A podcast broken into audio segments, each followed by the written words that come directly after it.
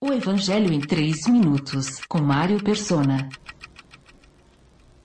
Ao dizer se alguém tem ouvidos para ouvir, que ouça, Jesus chama a atenção para dois aspectos do ouvir: o que ouvimos e como ouvimos.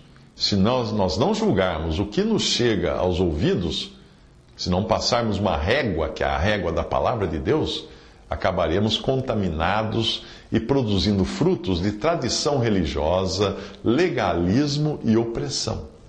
O mundo religioso está cheio de pessoas que deturpam o ensino das Escrituras para satisfazer seus próprios interesses e oprimem as pessoas com isso.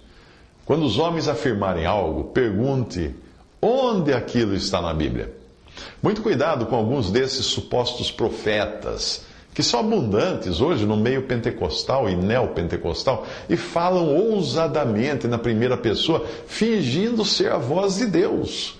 Eles costumam trazer uma revelação fresquinha, sob medida para você, do tipo: Meu servo, tem uma mensagem para ti, ou então, Vou te dar vitória, ou então, Tenho uma grande obra para ti. Você já deve ter visto alguém falar assim, não é? Às vezes até mudando o tom de voz: Meu servo! Não caia nessa, não caia nessa.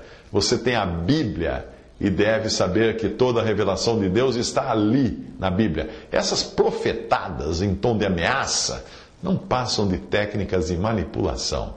Por outro lado, o como nós ouvimos tem a ver com o que fazemos com aquilo que ouvimos, com o que ouvimos. Ou seja, ah, o efeito que a palavra tem em nossa vida prática, é o como nós ouvimos, o efeito que ela tem, que ela traz para nós. Por isso Jesus diz: com a medida com que medirem, vocês serão medidos, e ainda mais lhes acrescentarão. A quem tiver, mais lhe será dado, de quem não tiver, até o que tem lhe será tirado. Marcos 4, 23 a 25. É recebendo a palavra de Deus que nós ficamos capacitados a frutificar. E na parábola, um pouco antes dessa passagem, Jesus já havia uh, falado das consequências de se semear num bom solo. O, o, fruto só pode vir da palavra semeada e se eu a receber em qualquer medida. Deus então fará com que ela multiplique. Porém, aconteceu, uh, se eu me recusar a receber essa palavra, é, como aconteceu com a semente que caiu à beira do caminho, em solo rochoso, entre espinhos, eu acabarei perdendo o que parecia ter recebido. Até o que eu parecia ter me será tirado. Jesus falou da candeia que deve ser colocada num lugar alto para iluminar a casa. E assim é com o cristão.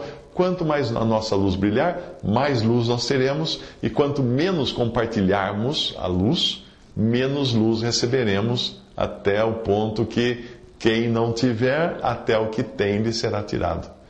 Deus não tira a vida eterna do crente, mas se ele perder a comunhão, Deus tira sim a luz do Evangelho da glória de Cristo, que é a imagem de Deus.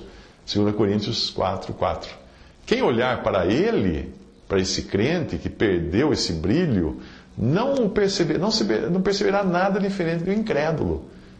Pois se o coração angustiado oprime o espírito, a alegria do coração transparece no rosto. Provérbios 15, 13. E é impossível imaginar uma face mais radiante do que a daquele que tem a certeza da vida eterna pela fé em Cristo Jesus. Visite 3minutos.net. Dúvidas? Visite respondi.com.br. Adquira os livros ou baixe o e-book também para Android e iPhone.